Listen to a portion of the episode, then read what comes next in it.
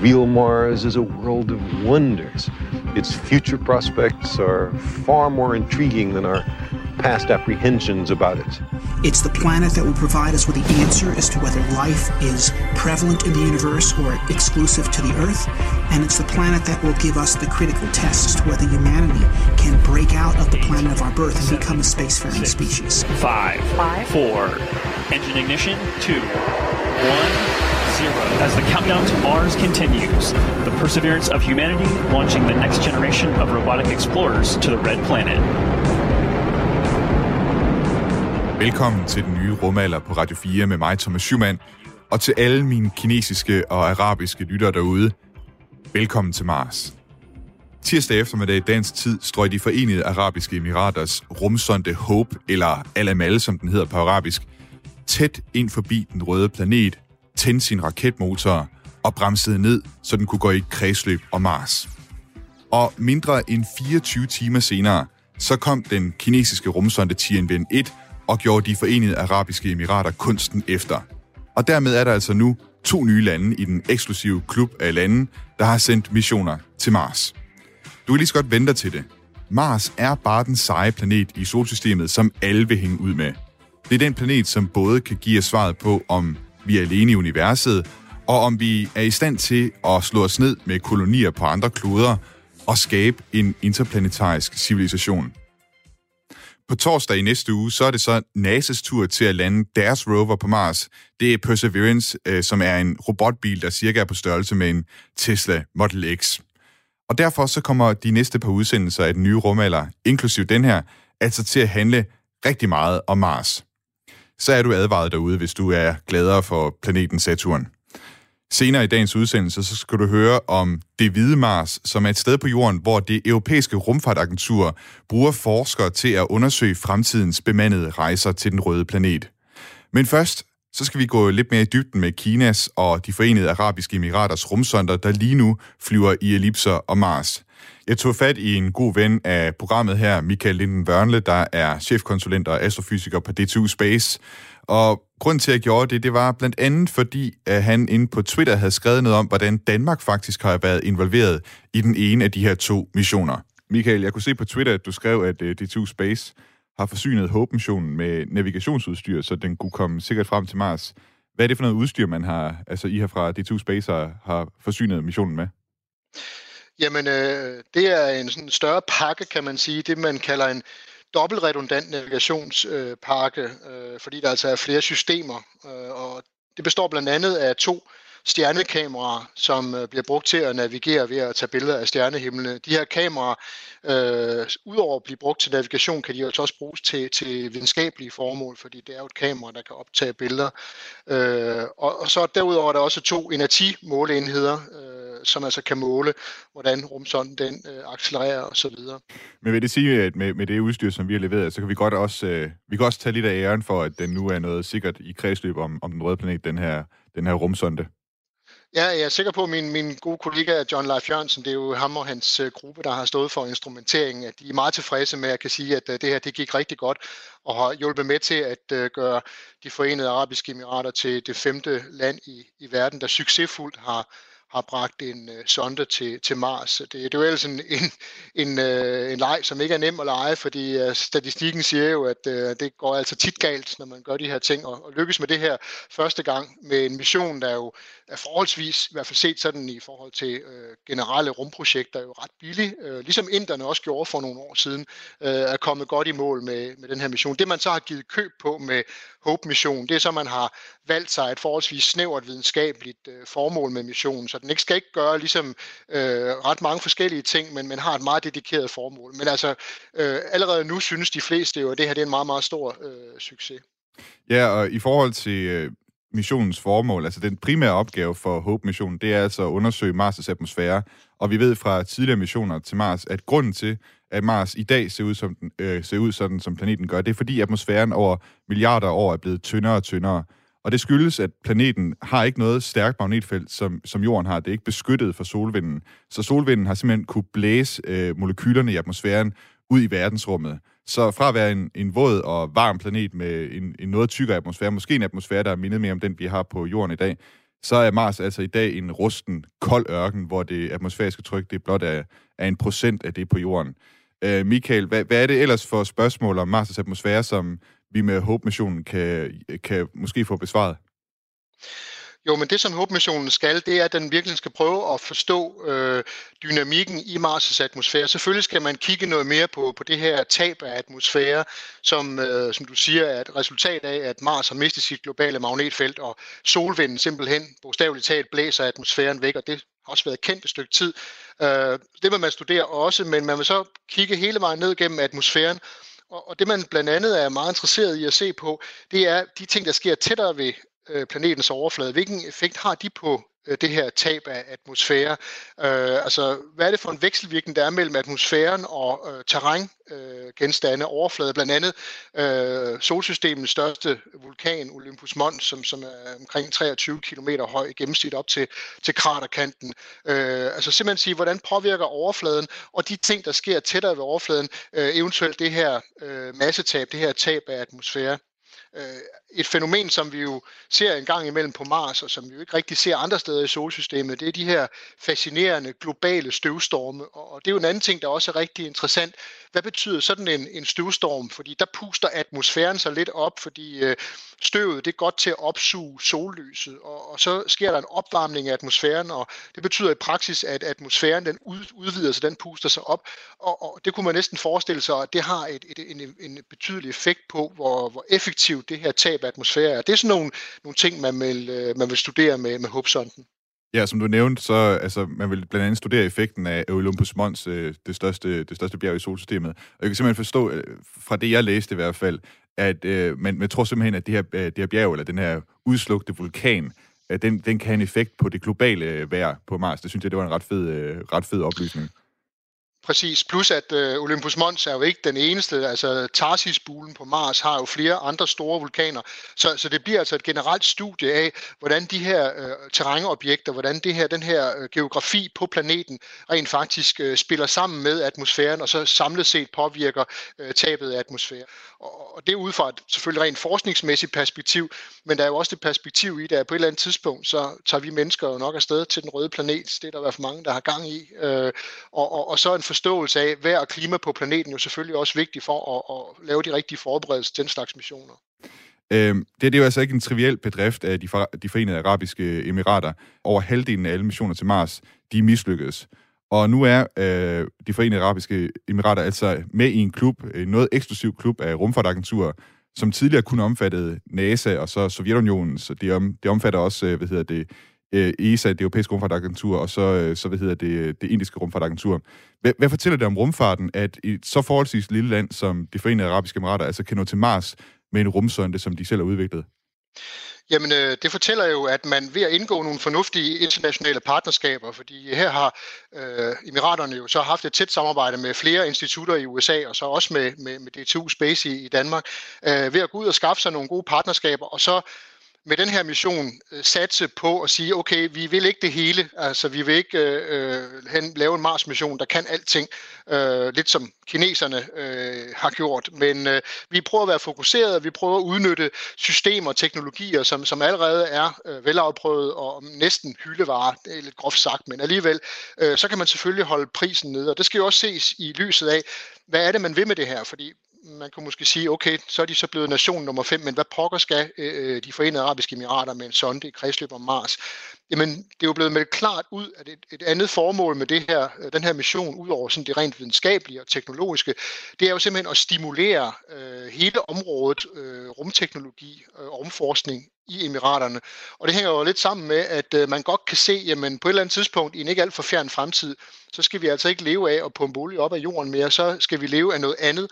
Og der har de jo set, set sig omkring efter et alternativ og set, mm, rumforskning og rumteknologi, det er noget, der har et enormt vækstpotentiale, hvis man vel at mærke gør det på en smart måde, hvis man selvfølgelig også har nogle penge, man kan investere i det, og finder nogle fornuftige partnerskaber. Så, så håbmissionen, håbet her er jo også, at det er med til at stimulere øh, en udvikling i Emiraterne, som også gør, at unge mennesker de vælger videnskab og teknologi som øh, uddannelse og senere hen som job, som simpelthen kan skabe noget, der kan øh, afløse den nuværende olieøkonomi med en, kan man sige, high-tech øh, økonomi. Mars seems at first glance very Earth-like. Mars is a place we can settle.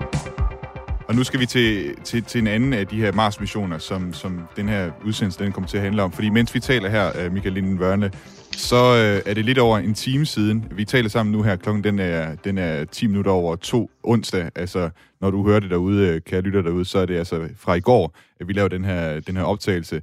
Og for lidt over en time siden, øh, her, der gik øh, Kinas Tianwen 1-mission, altså i kredsløb om Mars, og vi har lige, kan jeg se på Twitter, fået officiel bekræftelse om, at den øh, altså er i kredsløb om, øh, om Mars. Så øh, på under en dag, altså på under 24 timer, er det altså lykkedes to øh, missioner at, at gå i kredsløb om Mars. Øh, Tianwen 1, det er altså så en, en lidt mere omfattende mission end øh, de forenede arabiske emiraters øh, Hope-mission. Den består både af en satellit, der skal undersøge Mars fra et polart kredsløb, og så et landingsfartøj, samt en rover, altså en robotbil, der skal køre rundt øh, på Mars' overflade. Øh, men, med det her landingsfartøj, roveren, det skal så først forsøge at lande på Mars til maj. Og kineserne, de udset sig et område, der hedder Utopia Planitia. Det er en flad slette med spredte krater, som er ide- ideelt sted at lande, sikkert når det nu er første gang, kineserne de skal prøve at gøre det her. Samtidig så er det også et videnskabeligt interessant område, fordi der er tegn på, at, at området tidligere i Mars' historie er blevet formet af vand. Både Tianwen-1-satellitten i kredsløb af Mars og Tianwen Tianwen-1-roveren har radarudstyr med, som skal undersøge forekomsterne af vand i undergrunden. Og Michael Linden Vørne, jeg synes, det var, det var faktisk øh, lidt interessant det her med, at de har, de har de her radar med. Men lad os lige prøve at få genopfrisket. Hvorfor er det, vi er så optaget af at undersøge vand på Mars?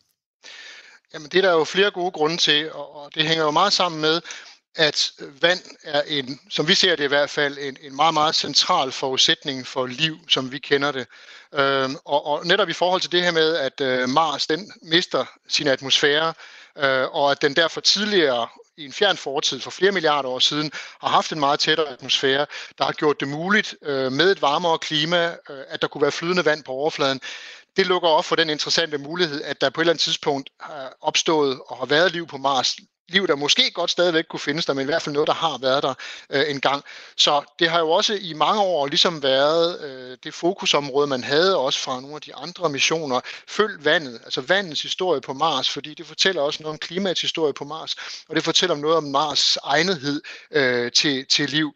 Øh, og så er der jo det andet perspektiv i det her med vandet. Det er jo, at øh, vand er jo også interessant, fordi det er en sindssygt vigtig ressource, når vi nu, øh, som vi også lige nævnte før, på et eller andet tidspunkt begynder at sende mennesker til Mars, jamen øh, det at kunne udnytte vand, som man finder på Mars, i stedet for at skal transportere det tilbage eller til Mars fra jorden, øh, er noget, der gør, at øh, det vil være langt mere effektivt, hvis man for eksempel vil oprette en permanent tilstedeværelse på Mars i form af en øh, base. Så det er en rent grundvidenskabelig ting. Vi vil gerne forstå vandets historie for at forstå udviklingen af Mars' klima og for at forstå forudsætningerne for, at der kan være opstået liv. Øh, og, og vi vil gerne finde ud af, hvordan kan vi komme til vandet på Mars, så vi kan bruge det ved vores fremtidige bemandede rejser og eventuelt øh, bosættelse på planeten.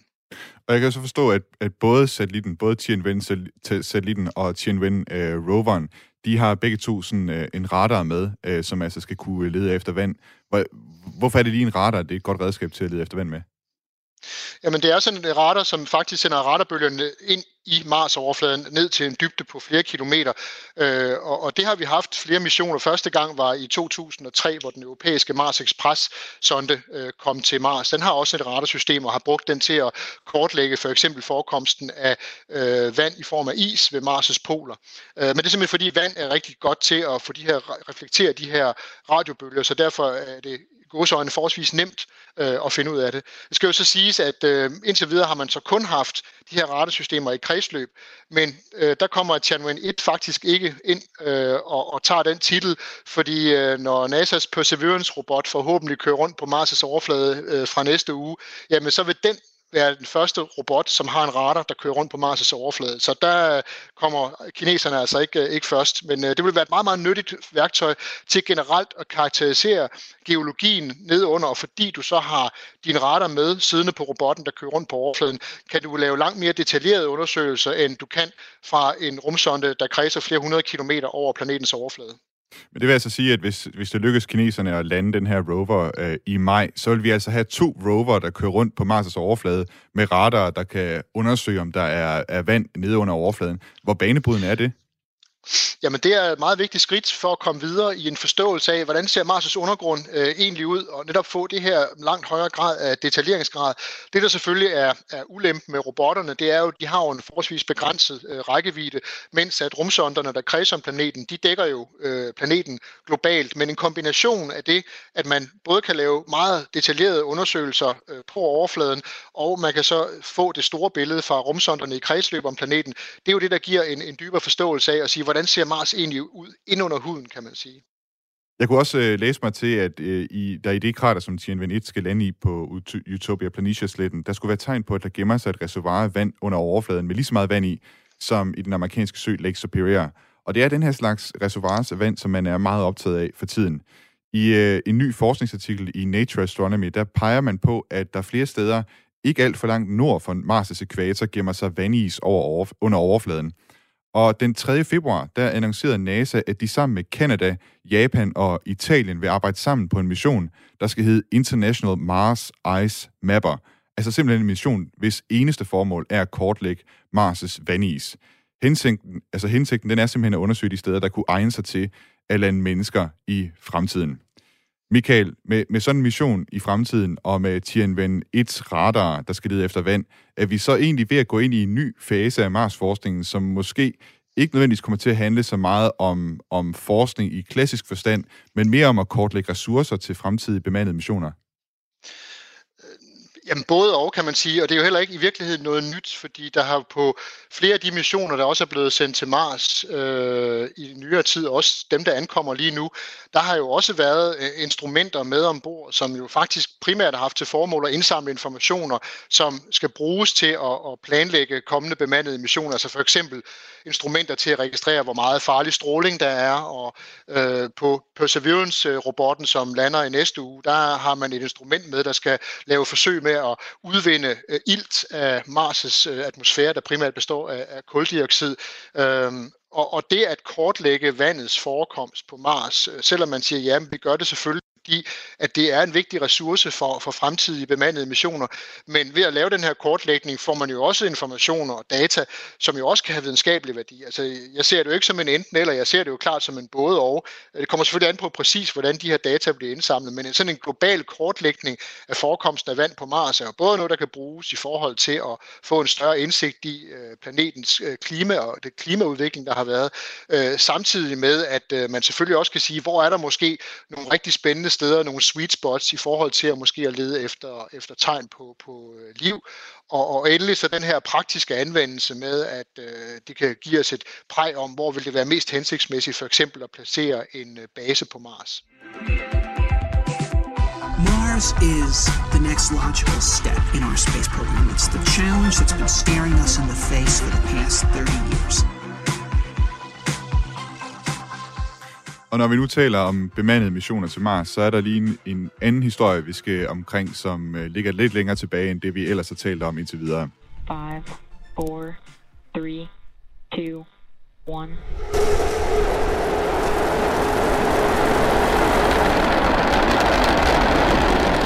Plus 30 seconds, all three reactor engines have power. Starship climbing to 10 kilometer altitude. Beyond the range shows vi skal selvfølgelig lige runde den seneste test af SpaceX's prototype på Mars-rumskibet Starship. Den 2. februar løftede prototypen SN9 sig fra affyringsplatformen i Boca Chica, Texas, og fløj op til 10 km højde. We've now transitioned to horizontal and beginning the subsonic test portion of the flight, where we check out the aft and the forward flaps der slukkede den for motorerne og begyndte så ellers at dale ned med maven først, mens den brugte flapperne til at orientere sig igennem luften. We're preparing to restart two engines, flip the vehicle vertical, then transition to one engine for the landing burn.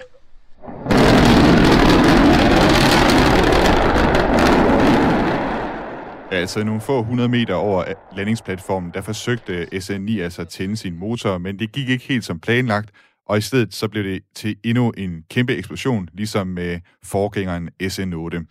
And again, we've just got to work on that landing a little bit, but we'll find out uh, from the team as they go through the data. Michael Linden Vørne, vi var mange, tror jeg, som var imponeret over, hvor langt SN8 faktisk kom med sin test, da den testede tilbage i december, og som altså tænkte, at der var stor sandsynlighed for, at SN9 ville, ville klare landingen. Det gjorde den så ikke. Øh, hvad, hvad tror du, øh, eller hvad, hvad er du sådan kunne læse dig til, der gik galt med, med SN9, der gjorde, at den ikke landede? bare sige, når man sad og så både den ene og den anden test, at den, øh, den sidste her med SN9, det så faktisk ud som om, at det gik ikke helt så godt som SN8, fordi SN8 kom jo faktisk ned, men så faktisk nærmest væltede øh, og eksploderede.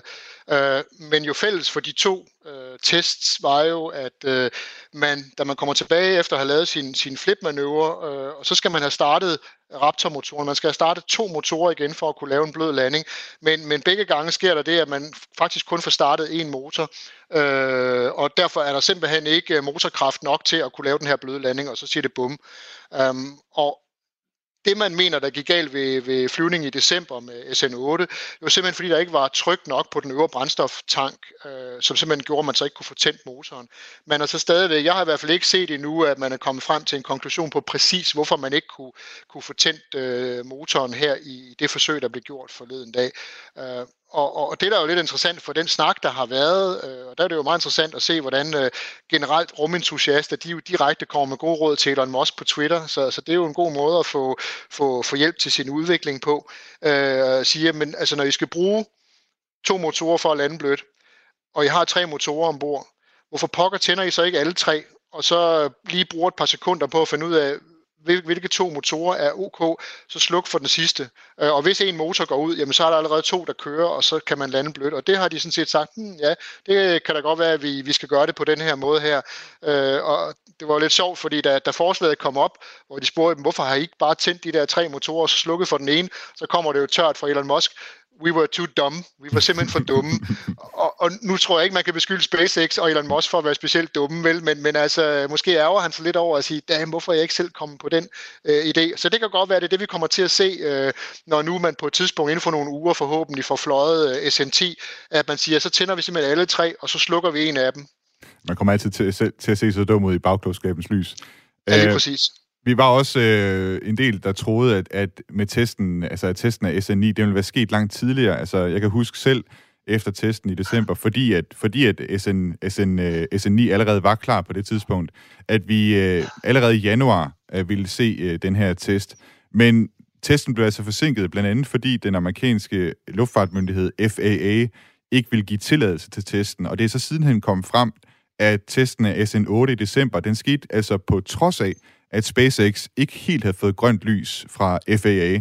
Øh, Michael, hvor alvorligt mener du, at øh, det er, at SpaceX til synligheden har brudt FAA's regler? Jamen altså, man kan jo sige, det er jo selvfølgelig ikke godt det der med, at man flyver uden at have øh, tilladelse til det, men omvendt kan du så sige, det har jo trods alt ikke været værre, end at FAA så gav lov til at gennemføre testen med SN9. Så man har åbenbart fundet ud af øh, at sige, det er ok. Ikke desto mindre, så har FAA jo nu her øh, efter øh, crashet med øh, SN9 sagt, nu vil vi altså godt lige finde ud af, hvad det er, I har gang i. Så FAA har jo annonceret, at de vil øh, kigge SpaceX øh, over skulderen, øh, når de laver deres undersøgelser og gennemgang af, hvad det var, der, der, fik, der fik landingen med SN9 til at gå galt. I sin øh, frustration over, at øh, denne opsendelse den blev udskudt igen og igen tilbage i januar, så skrev, øh, twi- øh, så skrev Elon Musk altså på Twitter, at den måde, som FAA i dag er sammensat på, det gør, at menneskeheden aldrig vil nå til Mars. Har han en øh, pointe i det? jeg vil sige, det er den lidt hårde måde at sige det på, øh, men øh, jeg kan, man kan da godt give ham ret. Den slags organisationer, de er jo tit forholdsvis byråkratiske, men, men det skal de jo også et eller andet sted være, fordi det handler jo om folks sikkerhed. Altså det er jo dem, der skal godkende, at øh, ting, der skal op i luften, at de rent faktisk ikke ender med at, at slå mennesker ihjel, hverken dem, der eventuelt sidder i, eller, eller de folk, der er nede på, på jorden. Øh, så, så derfor er den slags systemer jo typisk forholdsvis rigide, øh, og, og det kan jo godt være, at øh, Musk så han har været en lille smule mavesur over, at øh, han synes, at øh, de var lidt irriterende, øh, og, og, og det, det skal jo nok lykkes at, at finde en vej frem, for det er jo i alles interesse, at øh, udviklingen den går, den går fremad, men FAA de har et, et, et myndighedsansvar i forhold til sikkerhed for ting, der foregår i luftrummet, og det kan de jo ikke bare sige, fint, du flyver bare. Michael Linden du skal have mange tak, fordi du vil uh, tale med mig i dag om, om uh, Mars i sådan, hvis man siger, med en lidt bred pensel, både de missioner, som altså lige er ankommet til Mars, og så også her uh, Starship SN, uh, SN9. Tak fordi du var med. Det var en fornøjelse.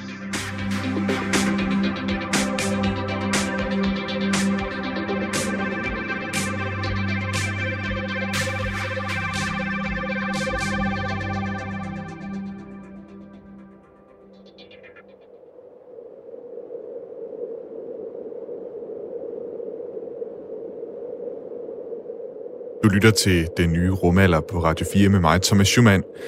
Og som vi hørte i første halvdel af dagens udsendelse, så er forberedelserne på bemandede Mars-missioner altså godt i gang med de rumsonder, som i de her dage ankommer til den røde planet. Men det handler ikke kun om at blive klogere på Mars' ressourcer og klima, hvis det er, at vi skal forberede os på at sende mennesker afsted til den røde planet. Selve rejsen derhen er svær, og der venter rigtig mange farer for de første mennesker, som drager afsted mod Mars – måske ombord på et af SpaceX's blanke stjerneskibe.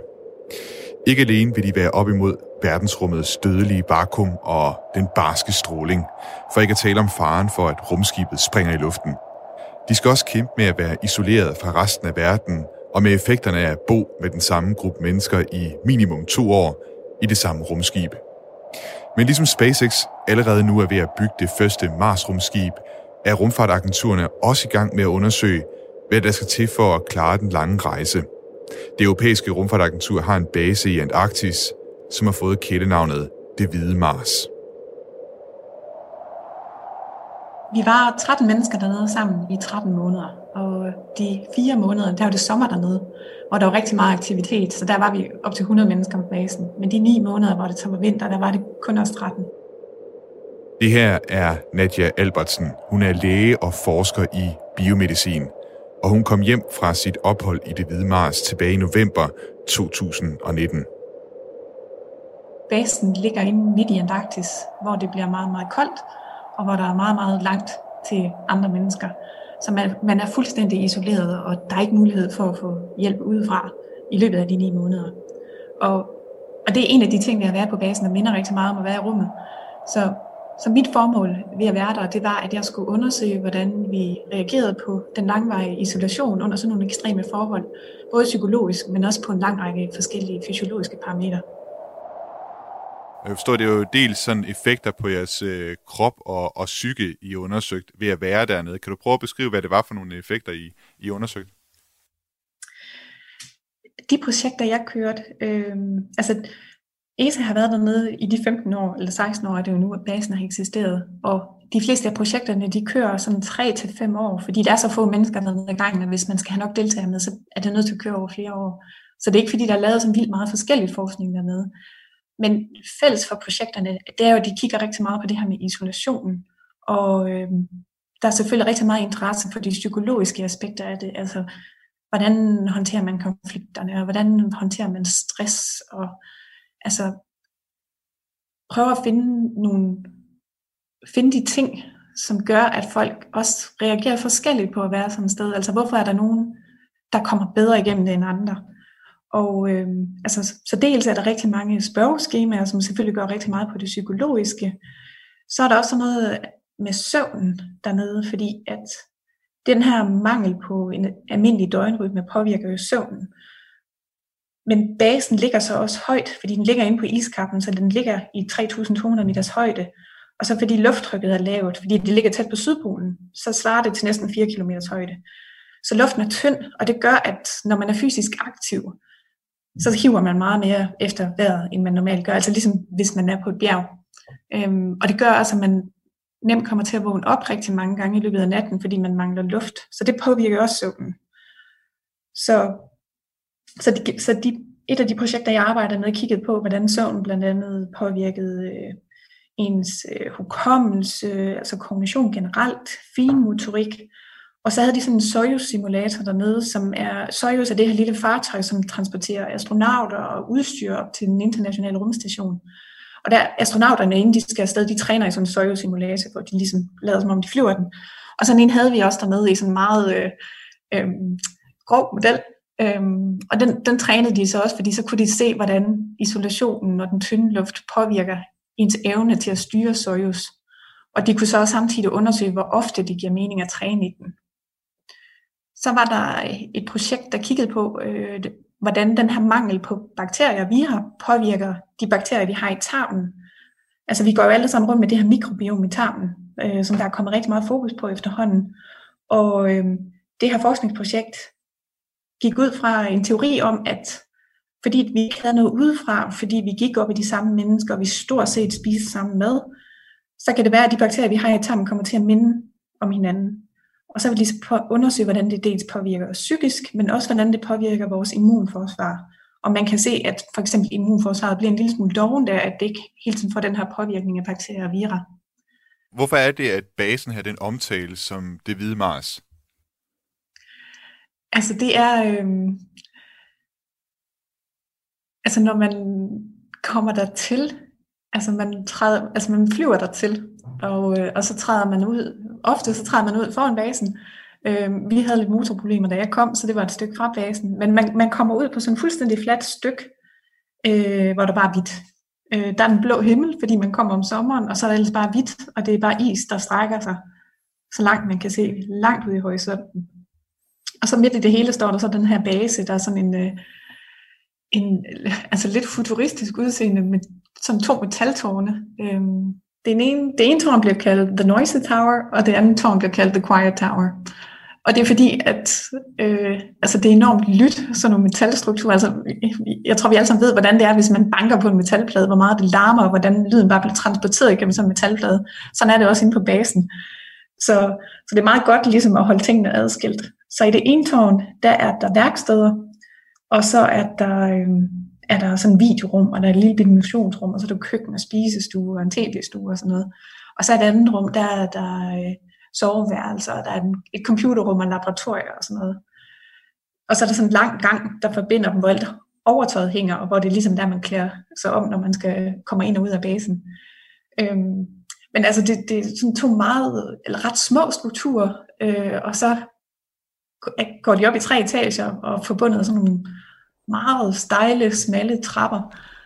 Øhm, og så nogle små bitte vinduer, fordi at man jo, øh, altså der bliver gennemsnitstemperaturen om vinteren ligger på minus 65, og det koldeste vi kom ned på var minus 104 med windshield. Så det er sådan små bitte vinduer for ligesom at holde på varmen inde i basen.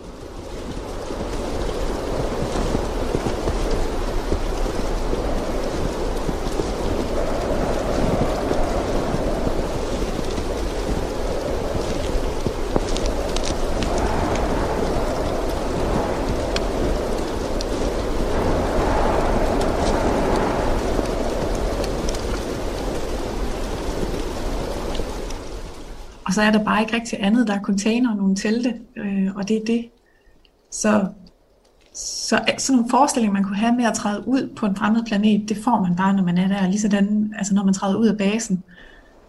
Så altså, altså man, selv når man har været der i mange, mange måneder, så kan man stadigvæk blive helt overvældet af det. Også fordi meget arbejde foregik jo inde på basen, hvor der var varmt og godt, og man gik rundt i almindelige tøj og 20 grader og sådan noget. Og når man så havde fået alt det her overtrækstøj på, og fik åbnet den her kæmpe tykke metaldør ud, så træder man bare ud i det her fuldstændig forfrosne, øde landskab, hvor der ikke er nogen, der er ikke noget natur, der er ingen dyr. Øhm, altså det er bare totalt øde og koldt, og om vinteren så har man en, den vildeste stjernehimmel, og altså fuldstændig uspoleret, og mælkevejen, der bare strækker sig. Altså det er, øhm, altså det, det er sådan helt surrealistisk, og det bliver det bare ved med at være. Jeg tror, det her med, at det hedder Hvide Mars, det er altså bare for, også for at have et eller andet at sammenligne det med. Altså man kan sige, man kan skifte farverne til rødt, og så har man bare sådan et fladt øde landskab, og det, det minder om en fremmed planet. Men selve forskningen dernede er ikke så meget rettet mod Mars, øh, men er mere rettet mod de lange rumrejser.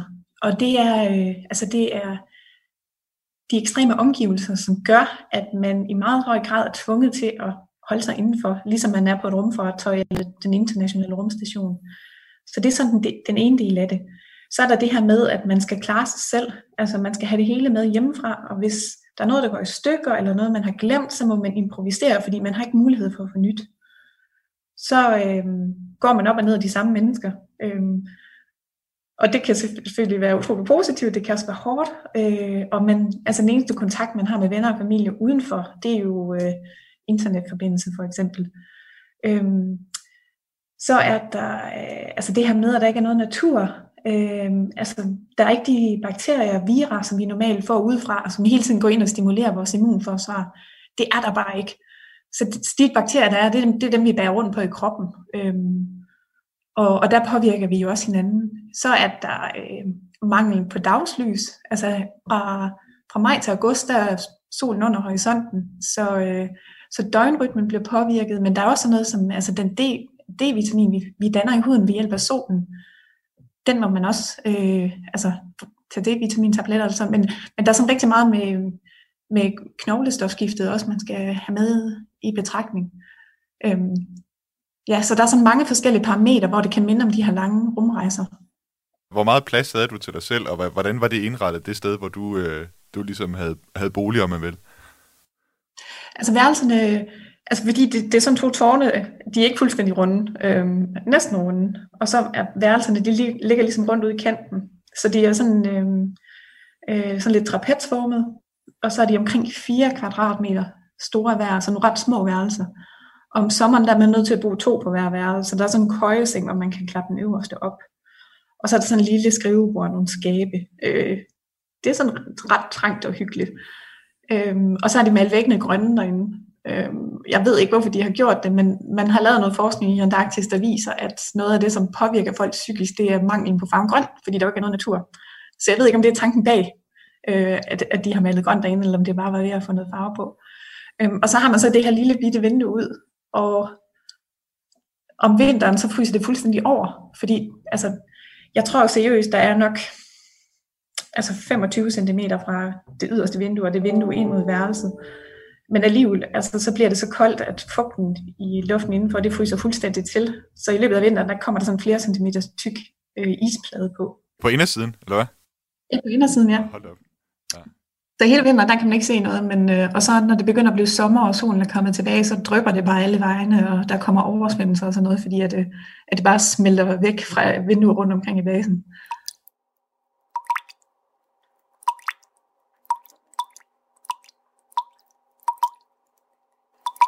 Det, det er jo mange, øh, på mange fronter på en eller anden måde, at krop og psyke bliver udfordret.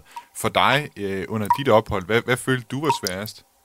Det, altså det er virkelig et godt spørgsmål. Øhm, og jeg tror, altså der er nogle forskellige ting. Altså, altså der, der er sket nogle ting derhjemme, mens jeg var dernede, og det er også, altså, når man, altså dels allerede da jeg søgte stillingen, men også selvfølgelig dengang, hvor jeg så fik den tilbudt, så er man jo også nødt til at overveje, altså, at der kan ske noget, mens man er væk. Altså dels kan der jo ske noget med ens venner og familie, og der kan ske noget med ens selv, så man er, det er man ligesom nødt til at være afklaret med, og på en eller anden måde prøve at forberede sig på. Og når sådan noget så alligevel går hen og sker, altså, så finder man jo også ud af, at det er jo også begrænset, hvor meget man kan forberede sig på det. Øhm, altså, så, så man kan sige, altså, så der var den enkelte episode, hvor der skete noget derhjemme, øh, og hvor jeg sad i Antarktis og ligesom ikke kunne komme nogen vegne og sådan noget, øh, som selvfølgelig var hårdere at komme igennem. Og så var der, var der selvfølgelig sådan mere langvarige ting. Altså, øhm, jeg, jeg havde det svært med maden, for eksempel. Og det havde jeg slet ikke set komme, at det kunne gå hen og blive et problem. Øhm, Hvad var der galt med den? Jamen, altså, altså og, og det er også bare sådan et totalt luksusproblem, fordi altså, der var en italiensk kok, øhm, som jo stod på hovedet hele dagen for at lave mad til os. Øh, men jeg tror bare det der med, når man kommer fra en dansk kultur og vant til rugbrød, øh, og så få pasta hele døgnet rundt, pasta og kage, ikke? så på et eller andet tidspunkt, så bliver man også bare så lidt, kan jeg ikke bare få et stykke rugbrød? Øhm, og det, jeg er igen sådan et totalt luksusproblem, men, men jeg blev bare virkelig træt af maden. altså så... Altså nu nævnte du selv sådan noget, nogle af de her udfordringer, der er for eksempel med søvn og sådan noget. Hvad, hvad med det? Var det ikke noget, der påvirker dig? Det synes jeg ikke var så slemt. Øhm, jeg gjorde virkelig, hvad jeg kunne for at forebygge det. Altså der kan man sige, der er det også en fordel at, at dels have en forskningsbaggrund, men også at være læge og ligesom kende til nogle af de der mekanismer, der kan gå ind og forebygge søvnproblemerne lidt. Jeg kunne godt mærke, at hvis jeg først kom ud, altså min søvn først blev forstyrret, så kunne det godt tage lang tid at rette op på det igen. Men ellers var jeg ikke hårdt ramt. Altså der var nogen dernede, der ikke fik en, altså, fik en ordentlig nat søvn i hele det år, de var dernede. Øh, de havde det virkelig, virkelig hårdt med det. Øhm, og det var helt klart også det, det, der, det, der var det største problem for de fleste dernede, det var søvnen. Det er også en af de ting, som, som er vigtige at, at undersøge, når man for eksempel sender mennesker til Mars, eller har folk har sådan en gruppe af mennesker, der er isoleret i så lang tid og lever under nogle, nogle særlige omstændigheder her. Altså, hvordan gruppen internt øh, håndterer det, om der opstår konflikter. Var, var der der, opstod der der nogle, nogle af de her øh, Øh, konflikter, som der ligesom ligger lidt i, i forskningen, som man, man formoder, at der kan opstå under sådan nogle situationer. Oplevede, oplevede I noget af det? Altså, der var nogle konflikter. Det var faktisk primært i løbet af sommeren, inden vi blev isoleret. Og så var der også nogle konflikter undervejs. Øhm, altså, det var ikke noget helt vildt stort.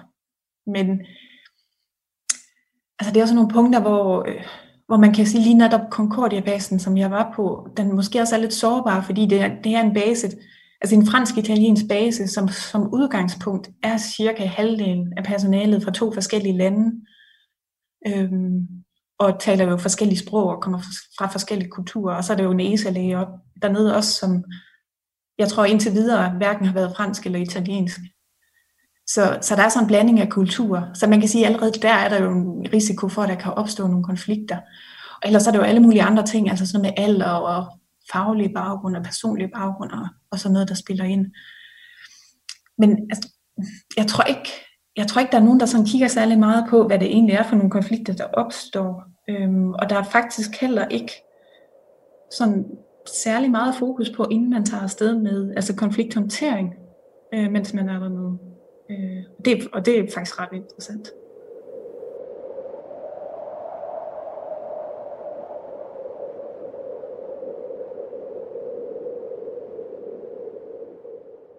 Noget, noget af det, som jeg selv øh, kunne misunde dig for, det er for eksempel sådan en tur udenfor i mørket, der er midt på det mørkeste mørke overhovedet, øh, om øh, man vil overhovedet.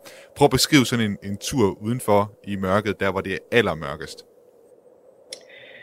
Altså, det bliver jo aldrig rigtig mørkt dernede, fordi at månen lyser rigtig meget. Jeg tror ikke, man er klar over, hvor meget månen faktisk kan lyse op, når man kommer et sted hen, hvor, hvor der er så lidt lysforurening. Øhm, og ellers, altså der, det er jo, Antarktis er jo en ørken, og der er stort set ikke nedbør der. Altså det er et af de tørste steder, er derinde på plateauet, hvor basen ligger. Så der er stort set altid klart. Og øhm, altså det der med at gå ud og kigge på stjernehimlen, er jo lidt af en proces. Altså dels fordi det er så koldt, altså man, man skal sørge for masser af tøj med. Og øhm, så skal man finde et sted lidt væk fra basen, hvor der ikke er noget lys. Og når man så finder det, altså altså det er virkelig svært at beskrive, øh, fordi det bare er så enestående. Men altså, man har jo bare stjernehimlen, der strækker sig fra den ene horisont til den anden, øh, og mælkevejen der går henover. Man kan se alle stjernebilleder. Øh, og altså, det er jo en kort fornøjelse, fordi det er så koldt. Det begrænser, hvor lang tid man kan opholde sig. Altså dels fordi, at hvis man sidder stille, så bliver man kold, men også fordi udstyret fryser over. Altså det er jo virkeligheden det, der er problemet. Øh, altså ansigtsmasse, man går med, øh, udåndingsluften fryser til, så man kan ikke trække vejret igennem den til sidst, og brillerne fryser over, og øh, man får koldt tør og så videre. Men altså, bare det der at sidde derude sådan 10 minutter, er, er helt vildt fedt. Også, øh, altså der er jo heller ikke andre lyde, end, den, end de lyde, der kommer fra basen. Så hvis man enten sætter sig et sted, eller sørger for, at vinden kommer fra en retning der, hvor man er, hvor man ikke hører lyden fra generatoren, altså så er det bare sådan helt, øh, helt stille og uberørt nærmest.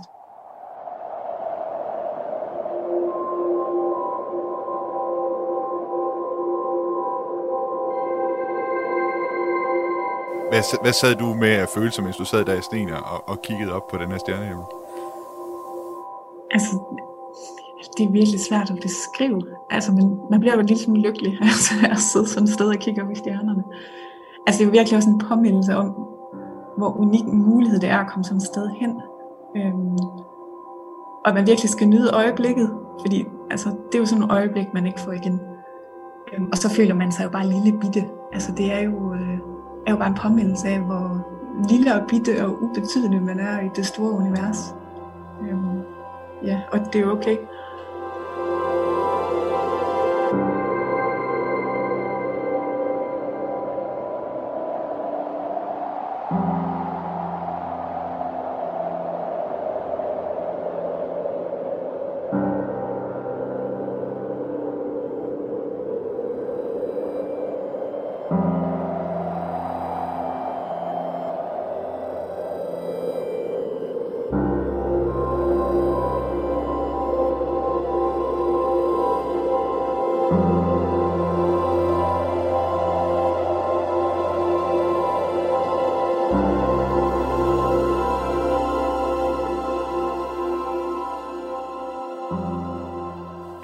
Det, er, det er jo så øh, forskning, som ESA og for så vidt også andre rum, øh, rumfartagenturer, de kan bruge, når der så engang skal sendes mennesker til Mars. Hvad gør du der af tanker om det, at du øh, har været med til at bidrage til den viden? Altså det, øh, altså det er jo fantastisk at have fået den mulighed at få lov til at bidrage øh, til det. Øhm, altså det tager jo lang tid, de her forskningsprojekter, og af de forsøg, jeg har været med i, der er jo der kommet en artikel ud indtil videre. Der kommer forhåbentlig snart nogle flere, fordi det er nogle projekter, jeg fik lov til at afslutte dernede. Men altså mange af projekterne kommer jo også til gode på andre måder. Altså, der er jo også en generel interesse i altså det her med de psykologiske påvirkninger, det her med, hvordan man reagerer på tynd luft og sådan noget. Så forhåbentlig så kan det også bruges andre steder end på de lange omrejser. Men ellers, altså, det har jo været altså, en kæmpe fornøjelse også. Altså, det har jo været en fantastisk oplevelse at få lov til at arbejde med ESA med de her forskningsgrupper. Øhm, altså det i sig selv har jo været en helt enestående oplevelse. Øhm, og så er det jo sjovt. Altså det bliver sjovt at følge med i, hvordan det bliver brugt, hvis det bliver brugt og kan bruges øh, på rumrejserne. Nu efter du har, du har boet sådan et sted, øh, så øde et sted, og så isoleret et sted, og, og med de her helt vildt lave øh, minusgrader og sådan. Hvad tænker du så om de planer, som for eksempel sådan en som Elon Musk han har, med at ville kolonisere Mars? Han vil jo gerne øh, lave en by på Mars, hvor der skal bo øh, en million mennesker, ikke? Og man kan sige, at Antarktis er jo til sammenligning et meget, altså nærmest en oase i forhold til miljøet på, på Mars. Hvad, hvad tænker du om, øh, om sådan nogle planer? Synes du det, øh, efter at have boet øh, på, på Antarktis, synes du det virker realistisk? Altså, jeg, jeg, jeg, jeg kender ikke nok til den forskning, der ligger bag ved de planer. Altså, jeg tænker, jeg, at jeg vil melde mig til den første bølge i hvert fald. Der er jo rigtig mange faktorer, man skal tage med. Altså også, øhm, jeg kan huske, altså noget af det, vi har snakket om, er jo også det der med, altså det første rumtøj, rum, rumfartøj, der kommer øh, til Mars, ikke? Altså, de har en lang rejse bag sig, hvor øh, muskler og knogler er blevet påvirket, og så skal de selv lande den der kapsel og komme ud af kapslen og selv begynde at, at bygge et samfund op. Altså, altså alene det virker jo altså urealistisk et eller andet sted, ikke? Det synes jeg også er et meget godt svar. Det er jo, ret, det er jo en kæmpe stor udfordring, det der med at de første, der lander der, hvordan delen de skal få bygget noget op, der ligesom er bæredygtigt på, på længere plan, ikke? Jeg... Jamen også bare det der, altså man kan jo se, når astronauterne kommer ned fra ISS nu, ikke? Altså de skal jo have hjælp til at komme ud mm. øh, af rumkapslen, når de er landet. Altså simpelthen fordi de er, altså, de blev så meget svagere af at være i mikrograviditeten. Og så prøv at forestille sig, altså efter en rejse til Mars, ikke? Og så skal de selv ud af den der kapsel, og så skal de til at, at samle et sted at bo, eller hvad pokker det er, de skal, ikke? Altså, det virker ja. ret... Ja. det tror jeg, jeg ville synes, det er ret uoverskueligt, hvis jeg fik stillet den opgave i hvert fald. Nu ved jeg jo ikke, øh, Nadja, hvor lang tid du øh, før det her projekt har beskæftiget dig med, med rumfart og sådan noget, men, men er det noget, du øh, har tænkt dig at beskæftige dig mere med i, i din karriere fremadrettet? Altså det er svært. Jeg ville sådan set rigtig gerne. Øh, der er ikke særlig meget af det i Danmark. Altså den her biomedicinske vinkel på det. Der er selvfølgelig, altså der er jo rigtig meget ingeniørforskning og sådan noget. Hele det til space. Jeg har jo stadigvæk kontakt til forskningsgrupperne. Øhm, også nu her, hvor, hvor dataen ligesom skal, skal samles sammen og, og udgives. Øh, og det kunne være fedt øh, at blive ved med at have den forbindelse. Øhm, men altså jeg regner ikke med, at det bliver at det bliver en karrierevej. Er det ikke noget med ESA, de snart skal søge astronauter igen? Det var da være, du skulle sende jo. en ansøgning. ja, altså jeg regner med, at de får en ansøgning. Jeg regner ikke med, at jeg bliver valgt, men de skal da have en ansøgning. Du har tænkt dig at sende en ansøgning til dem? Okay. det skal der have for sød. Ja, cool. Nadia, du skal have mange tak, fordi uh, du var med at fortælle, uh, fortælle en historie her. Det var så lidt. Jeg ja. håber, det kan bruges i hvert fald. Det kan det i hvert fald. Og uh, så håber jeg, at, uh, at øh, ESA, de, øh, de, øh, de får en ansøgning fra dig. Det kunne være spændende. det er den nemme del. ja, ja. Og du kommer videre i, i forløbet i hvert fald. Det kunne være, det kunne være super spændende. Du, du må have det godt. Mange tak endnu en gang. I Ja. Hej. Hi, this is Eric Berger, the senior space editor at Ars Technica. I've been covering space for 20 years, and you're listening to The New Romula with Thomas Schumann. Det var altså Nadja Albertsen, læge og forsker i biomedicin, som fortalte sin historie om, hvordan det var at være 13 måneder nede på det hvide Mars på Antarktis. Og så lige i forhold til det sidste, vi talte om i interviewet her, nemlig at hun overraskede mig med, at hun faktisk har tænkt sig at søge ind som astronaut, når det er, at øh, det europæiske rumfartagentur øh, åbner op for ansøgninger for deres nye astronauthold. Og der er faktisk kommet øh, nyheder, hvad det angår. Den 8. februar, der var det europæiske rumfartagentur ude at sige, at de for første gang i 11 år nu kigger efter nye astronauter. Og øh, de skriver i den her pressemeddelelse, som de er udsendt, at ansøgningsrunden, den altså starter den 31. marts 2021. Så hvis nu der sidder nogen derude, som skulle have en astronaut gemt i maven, så er det altså den 31. marts, at I kan begynde at sende ansøgninger ind. Så I kan lige så godt allerede nu begynde at skrive de første klæder på jeres ansøgninger. Og så kan jeg sige, i den her pressemeddelelse, der skriver ESA også, at de på det kraftigste opfordrer kvinder til at søge ind, for de vil gerne sørge for, at der er en bedre kønsbalance i deres astronauthold. Og med det skal vi runde af for dagens udsendelse af den nye rumalder. Den nye rumalder, som altid lavet af mig, Thomas Schumann, og du kan lytte til tidligere udsendelser af programmet inde på Radio 4's hjemmeside på Spotify eller på Apples podcast player. Har du ris, ros, kommentarer eller spørgsmål, du vil sende ind til mig her på programmet, så send det til den nye rumalder snablag radio4.dk. Indtil vi lyttes ved igen, så vil jeg ønske dig en god uge. Ad Astra.